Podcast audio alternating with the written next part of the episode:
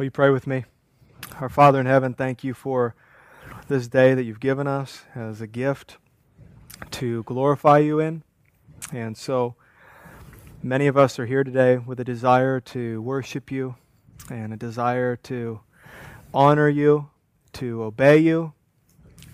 It's why you know, God, that we're singing to you and praying to you and now going to read your word.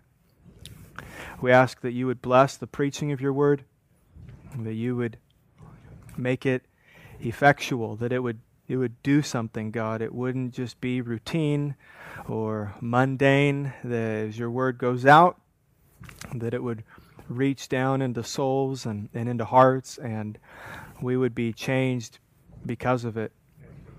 And God, if there are others here today who have uh, have stumbled in here not not to worship you, but to learn more about you, to figure out who you are or what a Christian is. God, I ask that you'd answer their questions today, that you would speak truthfully to them, and, and that you'd give them ears to hear. Help them to understand themselves and this world and you, and that it would be good for them.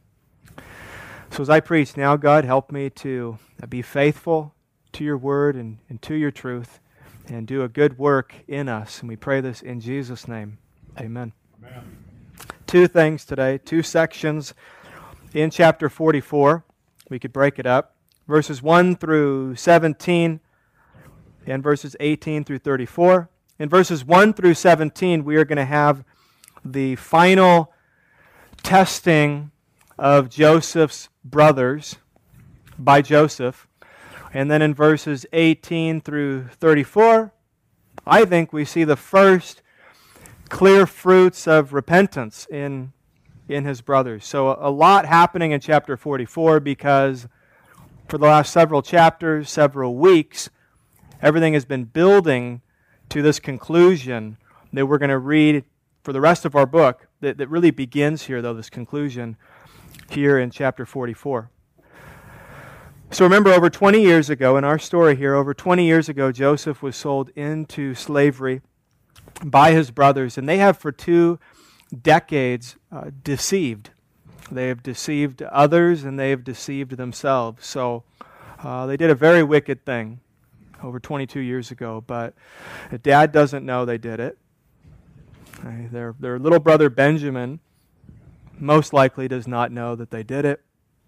Um, I doubt their wives and, and their children know that they did it.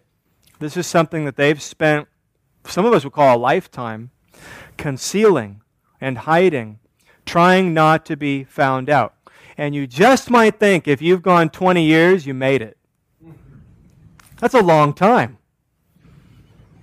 I mean, you go a week or two, right? and you did something naughty, you go a week or two and, and no one knows. No consequence. And you think, maybe I got away with this one. And sometimes it may feel like you have. 22 years. 22 years. We've stuffed it, we've buried it, we haven't talked about it. And really, as you're going to see today, it looks like their life is going in a, a great direction at first, they still haven't had to deal with it. They haven't had to confess it. They haven't repented, and life's going to take a turn for the better, and they're going to think, we're going to see, that they've made it. We're, we're actually not going to have to deal with this sin. Uh, probably even deceived themselves. We have no record of them talking to one another about that day they gave their brother up and got rid of him. But God knew. Amen. God knew what happened. God knew what they did. God knew their hearts. God knew that this sin was, was one of many, but representative of the sin that was the great obstacle between them and God and turning to Him. They needed to confess this. They needed to come clean. They needed to make retribution if they could. They, they needed to be honest men about who they were They needed to cry out to God to be merciful for the wicked thing that they had done. And so we see how God continues to move them, turn them to bring about repentance. So, by God's providence, they and their families' welfare now rests in the hands of an Egyptian lord who, unbeknownst to them, is their brother Joseph. Ridiculous, right? I mean, here their whole fate, the welfare of, of, of one another, the welfare of their wives and of their children, it all rests in the hands of this Egyptian lord who they don't realize is actually their brother Joseph. Okay, the very thing that they have not dealt with for over 20 years, they are, and they don't even know it, they're dealing with it. And they're dealing with him. So for months in our reading here, for months now, they've been dealing with Joseph. And to this point, Joseph has hidden his identity. And he did that on purpose. He didn't, he didn't uh, reveal himself. And months have gone by. And he had lots of good opportunities to do that. All right, to say, guess what? Guess what, you idiots? It's me, right? The one you, you said terrible things about, the one whose dreams you didn't believe, the one you wanted to kill, the one you sold into slavery. Well, look at me now. Governor of all of Egypt. I hold your fate in my hands, and you're bowing down to me, asking for my help. Now, for, for many of us, that would be a very tempting time to exact revenge on those that had sinned so grievously against us. But he doesn't. Bides his time, he waits. He's a godly man, so we've learned what he's doing. He's testing his brothers. Are they really changed men? Are they repentant? Have their hearts been transformed? What's at the bottom of that inquiry? Can he trust them? Can they be reconciled? Joseph, we know, he wants to be reconciled to his brothers, but can he be reconciled to them? Because if they're the same boys they were 20 years ago, they're not going to have a relationship. So he's got to figure this out. And he's shrewd about it. He puts them through tests. Because I'm sure that if he would have revealed himself on day one and said, hey, listen, uh, it's me. Uh oh. I'm still alive and I'm king. And either you guys say sorry and, and you live, or don't say sorry and you die. Uh, we're pretty sure what they would say. It wouldn't be a real good indicator of where their heart was, right? I'm sure they would say, Yeah, we're sorry. So he waits. He conceals his identity. And he's been running them through it, giving them all these tests that are designed to reveal the hearts of his brothers. So that's on the outside what's going on. But then the author gives us insight into what is going on underneath, what is going on behind the scenes. So while Joseph is testing his brothers to see if they really are changed men, God is actually bringing his brothers to repentance. So they're really not changed men when the story begins. But God is changing them. And God is using the tests that Joseph is running them through to, to bring them to change, to bring them to repentance. Because God has big plans for these men, right? These are significant men in your Bible. You look at the names of these men, and they're going to show up for the rest of your Bible. The reason is that they actually are the nation of Israel. They are the, the 12 tribes of Israel. They're the sons of Jacob, whose name is changed to Israel. And God has enormous plans to work through these men. But they're going to have to be repentant men. They're going to have to be God loving, God fearing, God following men. And so God's going to have to grant them repentance. Acts 11 talks about this. 2 Timothy chapter 2 talks about this. It is God who must grant repentance. God has to do it. Is there anything we do when we repent? Absolutely. There's a lot that we do. But we will not do what we do unless God grants us to repentance. And that's the very language the Bible uses. When Peter comes and tells the other apostles that, hey, God is making Christians out of Gentiles, this isn't just a Jewish thing. And they're surprised, you know, thinking that God was just going to stick to the Jews. But he convinces them no, it's clear. The Holy Spirit is moving and working and doing the same things among them that he's doing among us. They're repenting, they're believing, and when he brings them that news, they don't all gather around and say in Acts 11 18, Wow, how, how awesome are the Gentiles! How great are the Gentiles! They pulled it together. They say, How great is God! God is granting them repentance. And so, what we're getting here is a behind the scenes look at how God is granting Joseph's brothers repentance. How is he moving them to confess their sin, to forsake their sin, to turn to God, to, to, to put away confidence in themselves, and to, and to hold on to confidence in Christ? How, how, how is God doing that? We've seen several things. Number one, we saw deprivation. God deprived them of some pretty basic needs like food, water. There was a great famine. And so they're experiencing the pain of physical or material wanting. Sometimes God does that with his people to put some pressure on them, to cause them to look and to evaluate and to consider. What else does he do? Number two, he brought harsh words and treatment, mostly at the hands of Joseph, who was an instrument, to borrow the title of our training that starts on Wednesday. He was an instrument in the Redeemer's hands. God was using Joseph to minister to these boys. How? With, with some harsh words, some harsh treatment. God was confronting them. Proverbs 27 6. Faithful are the wounds of a friend, profuse are the kisses of an enemy. So when Joseph is treating his brothers harshly, he's a friend, not an enemy. Third, solitude. God used solitude to bring these men to repentance, to drown out all the noise of the world around them, and to give them opportunity to think, to evaluate their life, to consider what they had done. Sometimes it doesn't happen unless you get alone with God. Fourth, necessity.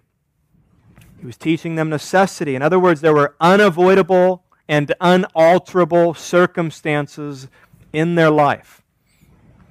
God was teaching these boys, you are not in control.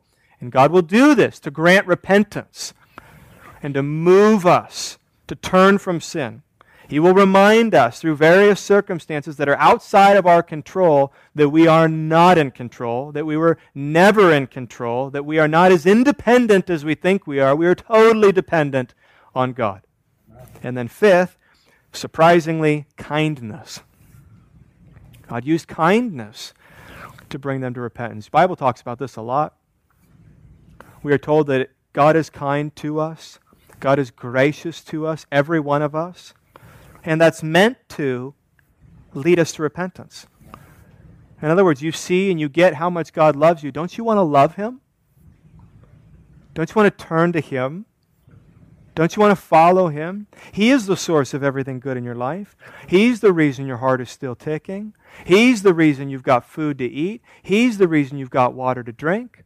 He's the reason if you've got friends, you got friends. He's the reason if you've got family, you got family. He's the reason if you've got a church, you got church. He's the reason you have anything good in your life. Don't you want to love him? That's how his kindness is meant to lead us to repentance. So God has been working with these men, but he's not done.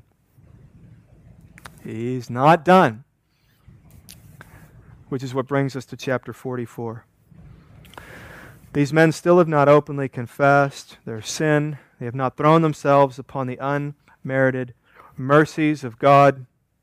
There's more work to be done. So we see today the final test. Final test from Joseph. And then, secondly, we see the first clear fruits of repentance in these lives. Now, many commentators have said that this is the chapter where these men are born again. I mean, that, that for every Christian, there's a moment in time. It's not a gradual thing. It may seem sort of gradual to you. But there's a moment in time where you are born again. Where there's new life is breathed into you by God. And the Bible describes that in a whole bunch of different ways. You're made a new creation. Okay, you were dead in sin, now you're alive to Christ. Or your eyes have been opened and you've been given ears to hear. Or Ezekiel says your heart of stone is taken and you're given a heart of flesh. So you're, you're completely transformed on the inside so that you, you understand God, you understand your sin, you understand the gospel, and your response when that change has worked is you love God. And you, like a baby cries out for food, you cry out as a born again believer. You cry out in faith and you're taking hold of God and you want to honor God, you want to love God, you want to trust God. And, and many of you are Christians, you had that point in your life, right? Where you look, you look before you were born. It was very clear. I, I was not born again on that date. I was not born again. And on this date, I was born again. Everything dramatically changed. Well, many commentators say that the, the indicators that are here in this chapter, and that'd be exciting, is that this is it. And God has been pushing and pushing and pushing and working and working and working. But here's where he flips the switch. And here's where we see clear response from these brothers. Wow, these are changed men. They are not who they once were. They are new creations, Paul says. The old is gone, the new has come. So it's exciting. It's exciting to see how God finally moves these men to turn from their sin and turn to God. Because I do think that that's what we see here in chapter 44. So here's where we go. Uh, the, the feast has just ended. That's where we left off at the, at the end of chapter 33. The feast is, is done at Joseph's table. And uh, chapter 44, verse 1. Then he, this Joseph, commanded the steward of his house, fill the men's sacks with food, as much as they can carry, Put each man's money in the mouth of his sack, and put my cup, the silver cup, in the mouth of the sack of the youngest with his money for the grain.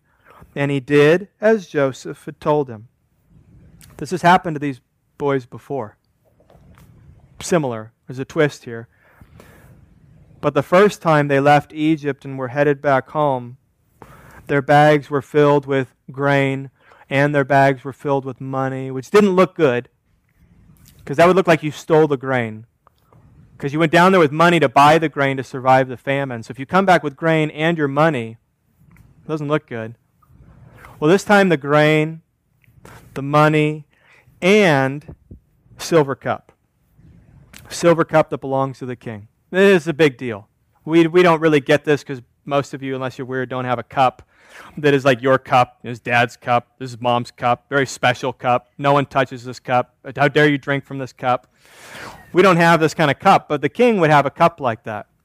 And it, it was his. And it was very important, it was very special, and it was used for various rites. And, and you don't mess with his cup. He touches that cup, his cupbearer touches that cup, and that's about it. The cupbearer makes sure that what goes in is maybe tasted by someone else, and they wait a few minutes to see if they die before he gives it. This is a big deal. So you don't take this cup. And so Joseph tells his, his, his butler, I want you to put that in Benjamin, the youngest brother. I want you to put that in his sack. And we see what Joseph is doing. Verse 3. As soon as the morning was light, the men were sent away with their donkeys. They had gone only a short distance from the city. And now Joseph said to his steward, Up. I want you to follow after the men, and when you overtake them, say to them, why have you repaid evil for good? Is it not from this that my Lord drinks, and by this that he practices divination? You have done evil in doing this. This is a big setup. Kind of messed up, right? Didn't steal a cup. He's planting evidence. I want you to put this in the trunk. Okay, then when they're on the highway, I want you to pull them over. Woo! And when you say, hey, you got anything in the trunk? No, we don't have anything in the trunk. Open the trunk. And then you're going to pull out my cup. Doesn't sound very godly, does it? He tells the steward also to tell the men Hey, make sure they understand this is the cup by which I practice divination. Divination? Joseph doesn't practice divination. Divination was a, a pagan practice of the Egyptians whereby they interacted with the spiritual world and, and, and, and, and were able to discern, supposedly, secrets that were not made known to them, or maybe even see into the future. So he wants his, his, his steward to go to these men and say, you've, you've stolen a cup, you've repaid good with evil, and this cup is a cup by which this governor knows all secrets. These boys have a secret? They do. It's provoking them to think and to consider. He's backing them into a corner where they're going to need to deal with their sin. So he sets them up. He actually has the cup put into Benjamin's bag so that he can falsely accuse them of theft. He's going to force them to come back and to deal with him face to face again. It would probably be good to say this at this point. This is a descriptive text, not a prescriptive text. This is an important uh, hermeneutical principle, which just means how you read your Bible, how you interpret your Bible, how you apply your Bible. There's really good rules that we need to have, or we'll make a mess of things. And one of the things that we can all be tempted to do if we're not careful is to not differentiate between descriptive text in your Bible and prescriptive text. Prescriptive text is, is text that tells you what to do. And there's a lot of that in the Bible, right? I know, right? Tells you what to do. Descriptive text just tells you what happened. But sometimes Christians will read descriptive text and say, that's what I'm supposed to do. No, that's not what it's saying. So you'll, you'll really mess yourself up if you read about how Joseph tests his brothers to bring about repentance. Oh, so I'm supposed to set people up, and I'm supposed to plant evidence, and I'm supposed to trap, you know, entrapment. This is all very good, and these are tools that are used in the Redeemer's hands, and I can be an instrument for God and do good things. And this is a descriptive text. What actually we're seeing here is that Joseph is a picture of God, because this is how God deals with his people. God, we are told, never tempts his children, but he tests his children. See, the motive behind temptation is destruction. The motive behind testing is you're good. And so when you're faced with a difficult circumstance, there is a temptation behind it that's from Satan, and that is to trip you up to do evil. But there is a motive behind it that is for your good, and that's God. He means to refine your faith, He means to strengthen your faith. He means to bring you to repentance. So this is God working through Joseph to do what it takes to bring these boys to repentance. Verse 6. So he did it. When he overtook them, he spoke to them these words. They said to him, Why does my Lord speak such words as these? Far be it from your servants to do such a thing. Behold, the money that we found in the mouths of our sacks we brought back to you from the land of Canaan. How then could we steal silver or gold from your Lord's house? Whichever of your servants is found with it shall die, and we also will be my Lord's servants. That statement there, verse 9. And we see it also in verse 7. But that statement right there in verse 9 takes a lot of self confidence to say. Hear the self confidence in these men, in their sort of indignant response to the accusation. Do you hear that? Verse 7 Why does my Lord speak such words as these? Far be it from your servants to do such a thing self confidence. And then verse 9. If you find what you're looking for in any one of us, you can kill him. And the rest of us will become your servants. Self confidence. Remember we said, or I said at the beginning, that these boys came down to Egypt full of fear. Full of fear. Were they going to be found out? Were they going to be exposed? Were they finally, these were the words they were muttering to each other in the jail, there's going to be a reckoning for our brother's blood. Full of fear. No confidence. Are we going to bring Simeon back? Are we going to bring Benjamin back? Are we going to die of starvation? What's going to happen to our dad if. And what has happened? They've gone down there. Have they dealt with their sin? They have not dealt with their sin. But they ended up feasting at the governor's table. And now they're heading back home. They've got grain. They've got money. They got Simeon. Got Benjamin. They have stomachs full of good food because they were eating at the governor's table. At this point, could life get any better? We don't need to confess our sin. We don't need to dig this up. We don't need to repent. We don't need God. And that's expressed in their self confident rhetoric in these few verses when they respond to the steward that comes to accuse them of a crime. What they basically say in verse 7 is, How could you even think such a thing of us? How could you ever accuse us of this? We are, it's as if they're saying, we are honest men of integrity. Well, you may not be guilty of this crime, but these are not men who should be self confident.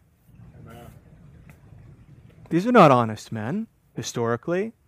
These are not men of integrity. Christians can have a tendency to do this. We can fall into this. Someone confronts us on something, we get very condescending. How could you ever. It just hurts that you question my motives. Well, relax. How could you, how could you think I would ever do such a thing? What? Because you did it yesterday? like a few hours ago? How could you think such thoughts of me? I think a lot worse thoughts. Actually, I'm just sharing some of them. I mean, I'm holding back here. What, you're a sinner. I mean, we just, you're a sinner. I'm a sinner. I know my own thoughts. Sure, your thoughts aren't too much better. I'm struggling. You're struggling. I just see something that doesn't look good, and I'd like to talk about it, but we can just play the high road. It's just deflection, right? It's just, I don't go there. Oftentimes, you know, a little trick if you don't haven't figured this out already. Oftentimes, when somebody reacts like that, you nailed them. You nailed them. Guilty as charged. You hit the nail right on the head. And what's their reaction? Defensiveness. I feel like you don't even know me. Actually, they, they know you really well, don't they? Have you had somebody do this for you? the wounds of a friend, right? Listen, self confidence is the opposite of faith. Amen. This is not a good thing. Because what is faith? Faith is confidence in Christ. Faith is taking hold of Christ. That's the opposite of self confidence. So it's interesting when God strikes with the lightning here, isn't it? Here are these boys headed back home. We made it. We got out of Egypt. Remember, Egypt's their guilt word. We don't talk about Egypt. We got out of Egypt. We are now favored by the governor. What a story we have to tell our families when we go back home. We made it. We can finally put this thing to bed. But God knows God doesn't let it go. Let's keep reading. Verse 10 The steward responds when the brothers say, you know, kill us if we've got it. The steward actually gives a gracious alternative. He said, Let it be as you say, he is found with it shall be my servant, and the rest of you shall be innocent. So, yeah, we'll punish the guy who's got it, but the rest of you can go free. Verse 11 Then each man quickly lowered his sack to the ground, and each man opened his sack, and he searched, beginning with the eldest and ending with the youngest. So, you, you picture the scene in your mind? So, he's going through all of the bags looking for the stolen goods. And he starts with the oldest and he's going to the youngest, which means that Benjamin, where we know the cup is, he's going to be last. So, what is happening? Just think about this. What is happening to the brother's self confidence as this lengthy process of going through all the bags? What is happening to their self confidence? Is increasing, right? You're not going to find anything in there. Oh, you go ahead and check. See? Nothing in there. That feels good, right? That's vindication.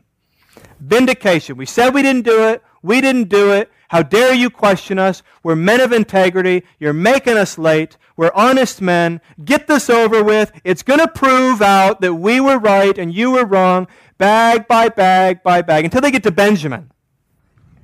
Benjamin doesn't even know what happened to Joseph. If anyone's innocent here, it's Benjamin. Are the brothers worried at all at this point? They have no fear, no worry, total self confidence, and the cup was found in Benjamin's sack. And they tore their clothes, and every man loaded his donkey, and they returned to the city. Now, I think that's the moment, for what it's worth. I think that's the moment. I think when that last bag was opened, new creations, every one of them, born again, right there. I don't think they tore their clothes because they were wrongly convicted of a crime. We're going to see that. That's, that's not the deal. They tore their clothes because they finally know they cannot run from God. They cannot run from Him. God will even use stuff they didn't actually do to awaken them to what they've done. And these are different boys for the rest of your Bible. Benjamins, you got to be kidding me. Benjamin? No way. Man, God is good. You cannot get away. Never saw this coming. Tearing of clothes was a sign of inner anguish and grief. The last time we read about this was when Jacob tore his clothes when he learned of Joseph's supposed death. Um, it's an inward sorrow that's being reflected. And it's also important to note here that though the steward said, When I find the guilty guy, that guy stays with me, and then the rest of you can go home, it's important to note that in verse 13 it says, All the brothers went back to the city. I think that's the best part of the story. Because that's their moment, isn't it? To get out of this. And we know what they did before when a brother was trouble for them. Just wash their hands of it. But every one of these boys, so glad to finally get out of Egypt. And every one of them heads back to the city. Why? Because Benjamin's there. Because little brother's there. Oh, big brothers, big sisters this is a great story. We're not going anywhere without Benjamin. So I think their hearts have changed, and we're going to see the fruit as we read on. Verse 14 When Judah and his brothers came to Joseph's house, he was still there. They fell before him to the ground. Joseph said to them, What deed is this that you have done? Do you not know that a man like me can indeed practice divination? There it is again. Does he practice divination? Let's be clear. No, he does not practice divination. Joseph loves God, one of the godliest people in your whole Bible. But what is he? He's playing the part here for the brothers don't you know who you're dealing with? I mean, I'm a guy who knows secrets. Now, does he know their secret? Yeah, he knows their secret. Does he know it by divination? No, it's because he was there. he was there. So he's saying, I, I know you've got a secret, and I know your secret. You're going to deal with me honestly. Verse 15. Sorry, verse 16. And Judah said, What, what shall we say to my Lord? What shall we speak? How can we clear ourselves? God has found out the guilt of your servants. Behold, we are my Lord's servants, both we and he also, in whose hand the cup has been found. Do you see what he said? In the middle of verse 16. God has found out the guilt of your servants. But Judah knows they are innocent of stealing the cup. So, what is this guilt that God has found out? We know what it is, don't we? It's given up.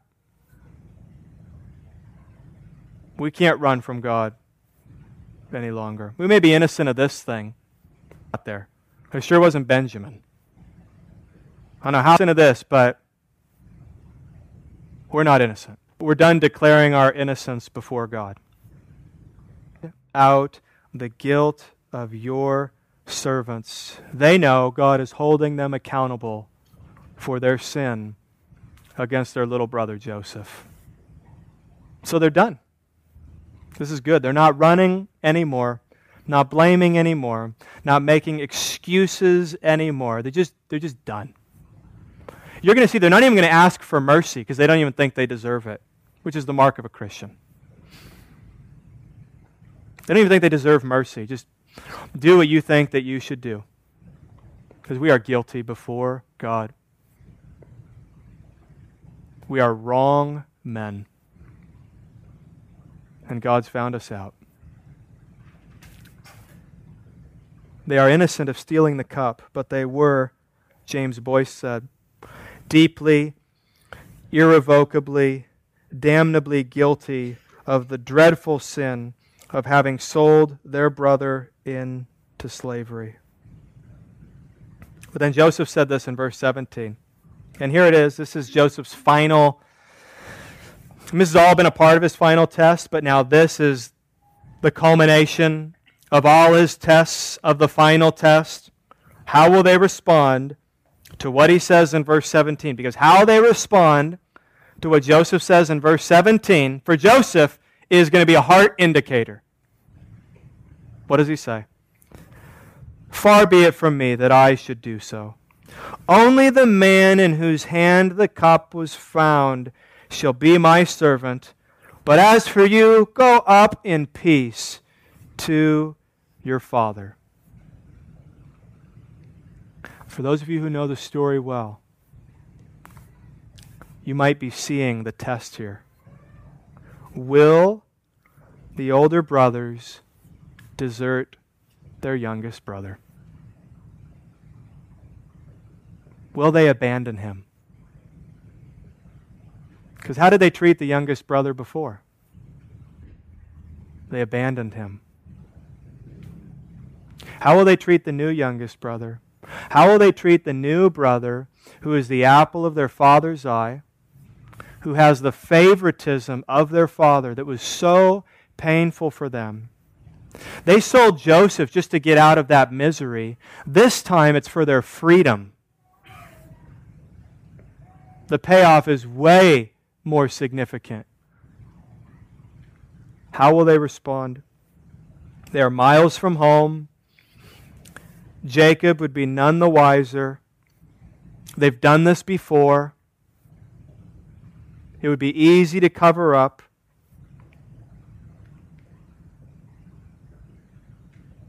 Will they treat Benjamin the way they treated Joseph? I'm sure he wants to know. What do they think of Benjamin? Will they treat Benjamin the way they treated me? How do they feel about their father now? Years before, they didn't care that it would break their father's heart if I didn't come back, Joseph may have been thinking. My cries were ignored, my pleas were ignored. They didn't care what it would do to me. They didn't care what it would do to my father. How will they treat me now? Attention is maxed out in this account. How are the brothers going to respond? And this is where this is where Joseph is looking for fruit of repentance. That's why the second half we're going to see what I think is clear fruit of repentance. That's what he's looking for. I mean, he's heard some good words from them and he, he knows what they would say. Is there, is there really any fruit? This is what we do with one another as, as Christians, right? We're quick to forgive one another. We should be. Think about how much Jesus has forgiven us. How we're quick to forgive one another. And sometimes people sin against us minorly. Sometimes they sin against us majorly. And depending what the sin is, reconciliation may be a bit more difficult, right? Building trust may be a bit more difficult. I mean, that's what Joseph's working through. Can I trust these men? That may take some time. Well, what do we do as Christians? We watch and we wait. Watch, watch and wait for what? Luke 3 8. Fruits in keeping with repentance. Acts 26 20. Are they performing deeds in keeping with repentance? Matthew chapter 7, you will know a tree by what it says. No, you will know a tree by what it does, right? By its fruit. Does it bear fruit or not? Or the book of James. Hey, faith without deeds is dead. I love Jesus without I love Jesus deeds is not I love Jesus. I'm sorry words without I'm sorry deeds is not I'm sorry. Please forgive me words without please forgive me action is not please forgive me. So you still got an obstacle to reconciliation. So what do you do? You graciously, lovingly, patiently, you watch and you wait. You don't set up, you don't plant evidence. You watch and you wait. You see, I love, I love what's coming out of your mouth. I love the words. Now, just, just for your sake, for my sake, for the church's sake, for everyone's sake, let's watch now. And let's see if the fruit doesn't follow. We evaluate, you evaluate. I mean, this is all that's happening here. Joseph desperately wants to be reconciled to his brothers, but he's got to he's got to wait. He's got to be patient. Was it hard for him to be patient? It was. He's had to excuse himself on more than one occasion to go cry it out in the back room because he just wants to, to just hug him right now. He wants this to be done. But he's got to be wise. He's got to be careful. And so he, he waits. You're going to see here in the next chapter, after he hears what Judah's about to say, he loses it. Totally loses it. Tells us he, can't, he couldn't control himself any longer. He just falls apart. He's like, I'm done. This is total repentance. This is totally clear. I'm glad I waited these long months. It's evident we can be reconciled. But he's got to wait now. And right now, it's all hanging on their response to what he says in verse 17.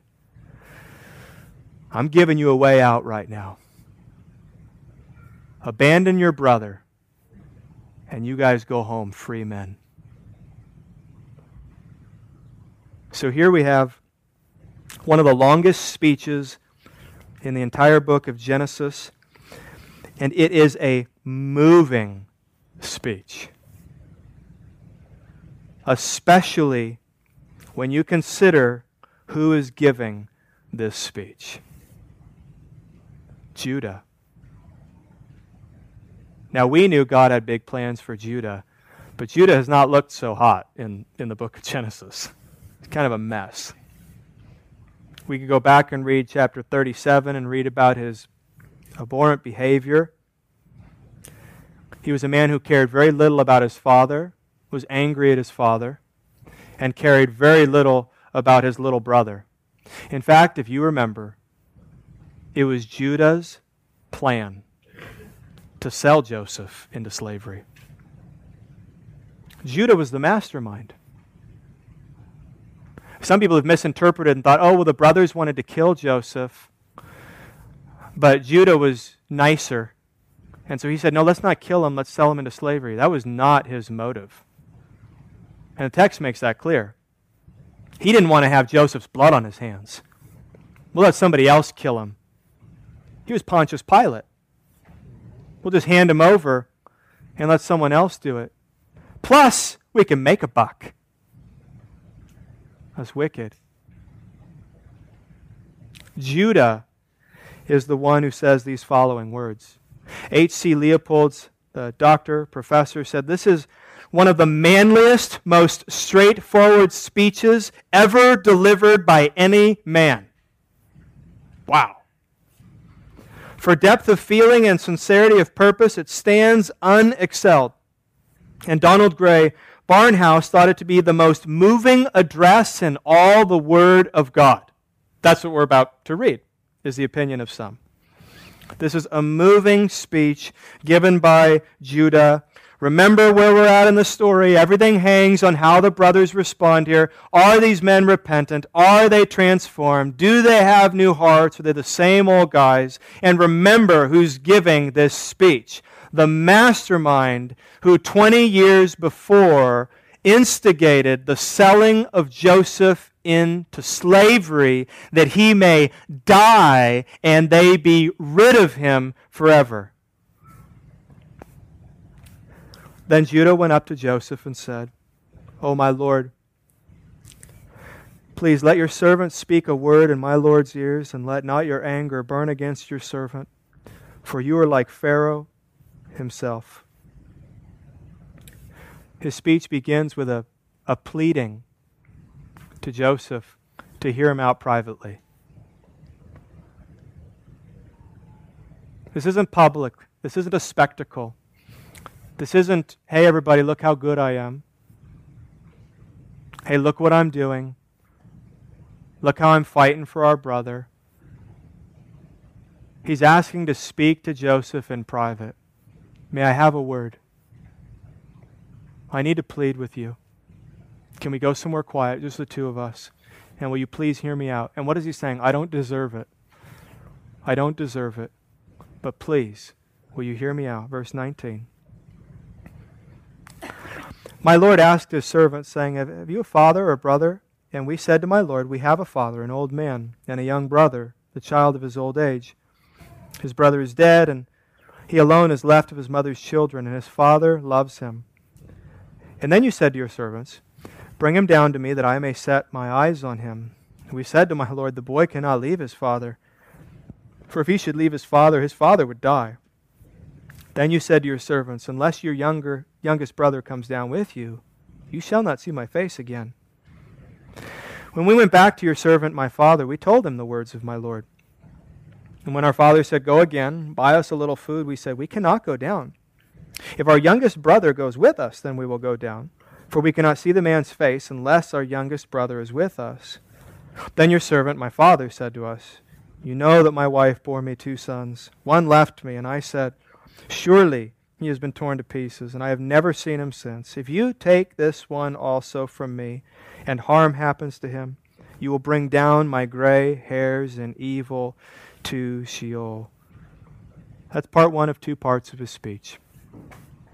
In this first part, all Judah is doing is describing the events, very honestly, by the way, describing the events leading up to Benjamin being in Egypt. And he stresses here, he stresses the relationship between Jacob and Benjamin. He wants Joseph to know how special the relationship is between Jacob and Benjamin. He wants him to know how much his dad loves his little brother. And he wants him to know how much his little brother loves his dad.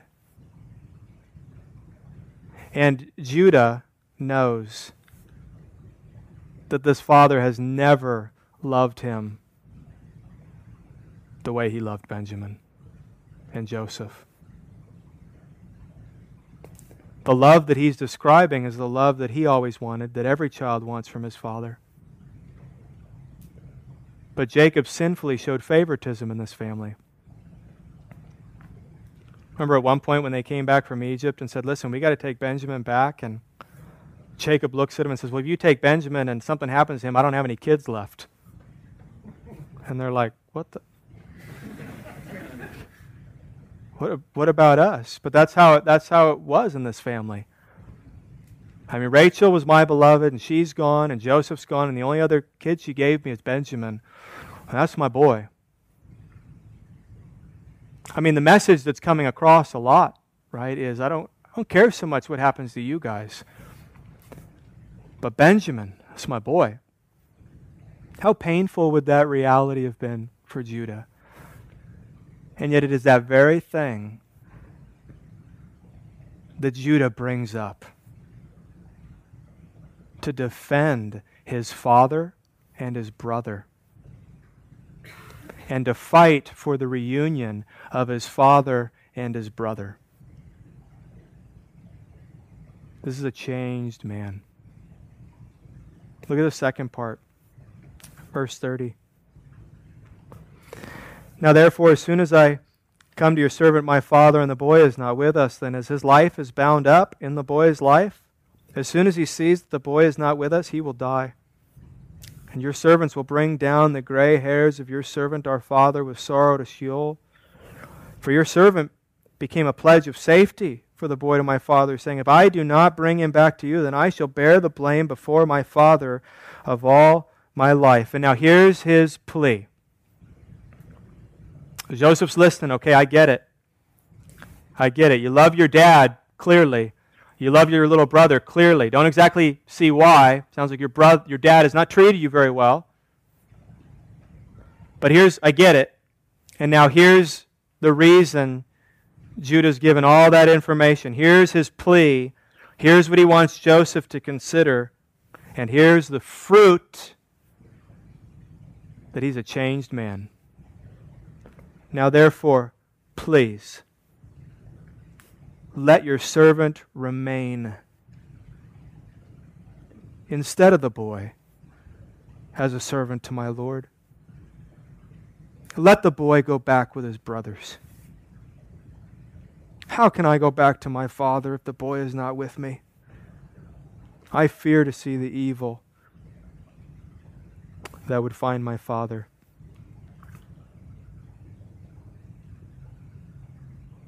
So we hear Judah's heart for his father. He's a changed man. I don't think Jacob's been a good father. He's a good man, he's a godly man.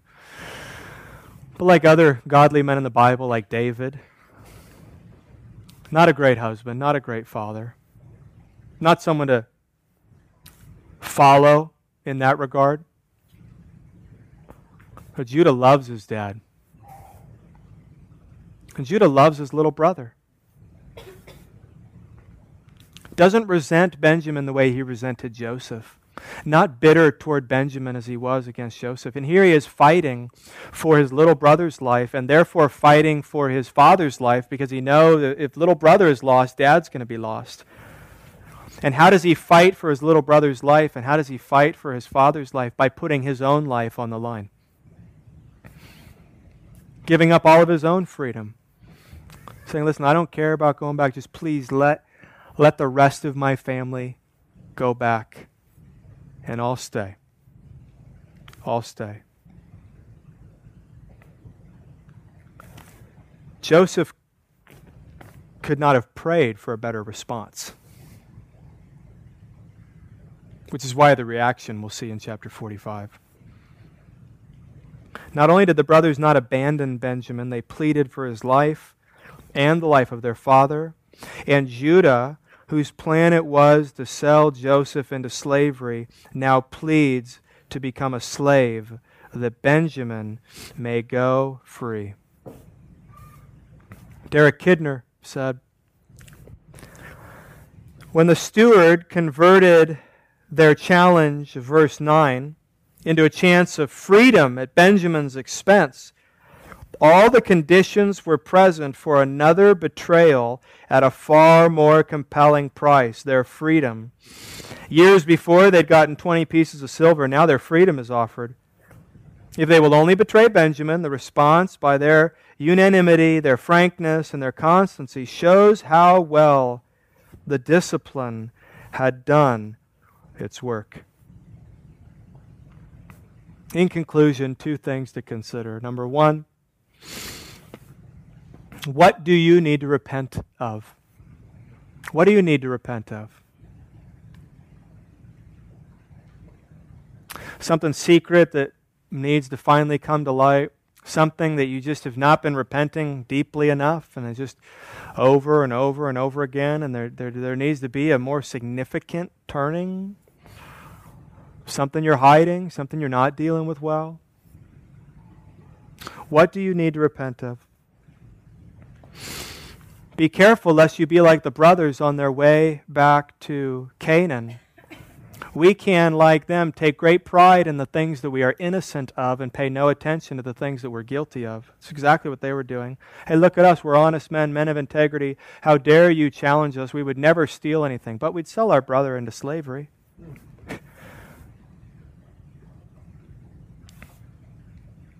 Maybe you're like Benjamin in the sense that you are the least guilty in the room, but you're still in trouble. I think all these boys, including Benjamin, are getting converted here. You're still in trouble. But remember where the cup was found. It was found in Benjamin's sack. You can go online, you can find all kinds of sermons entitled, The Cup Was Found in Benjamin's Sack. And we who are Christians, or we who think we are a Christian, should evaluate ourselves and see if there are any stolen cups in our bag. Something we need to deal plainly and honestly with the Lord about. Let me read this to you before our final conclusion. This is F.B. Meyer, and he wrote a preacher of the gospel was once speaking to an old Scotswoman who was commonly regarded as one of the most devout and respectable people in that part of the country.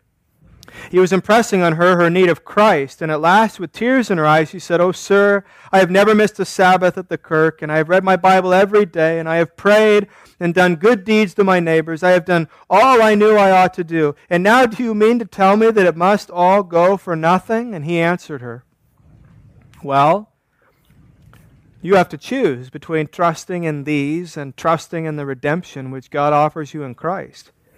You cannot have both. If you are content to part company with your own righteousness, the Lord will give you his. But if you cling to your Bible reading and Sabbath keeping and good deeds, the Lord's righteousness cannot be yours. It was quite a spectacle, he said afterwards, to see that old woman's face. The cup was found in Benjamin's sack. For some time she sat in silence, her elbows on the table, her face buried in her hands. A great struggle was going on within. At length the tears began to stream from her eyes. Lifting up her clasped hands to heaven, she cried out, Oh my God, they shall all gain for nothing. In a moment more, she cast herself on her knees and accepted the Lord Jesus as her Savior. It is when the cup is found in Benjamin's sack that he too is brought to the feet of Jesus. Not focusing on that which you are innocent of and taking pride in that which you are innocent of. Friends, what are you guilty of? What do you still need to bring to light that you can be washed clean of that too? There's the promise of that in the gospel.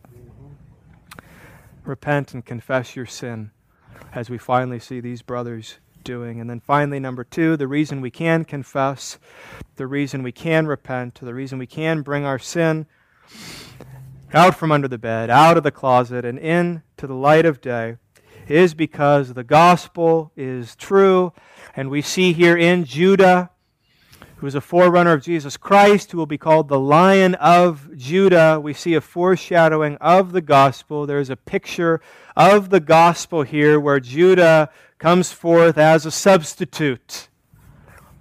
Not him, me. Christ in the gospel says, Not them, me. May I be punished. May I receive the penalty in their place. And Judah is a picture of that. There's lots of pictures of that in your Bible. Judah was willing to become a slave for the love of his brother and father. Moses, you remember in Exodus 32, was willing to be sent to hell for his people. Paul, in the beginning of Romans chapter 9, expressed a willingness to be accursed if it meant the salvation of those whom he loved. But here's the difference, of course. Well, there's several. But for one, Judah did not become a slave. Moses was not sent to hell. Paul was not accursed. But Jesus was sacrificed.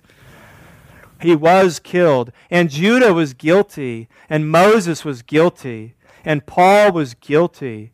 And Jesus was innocent.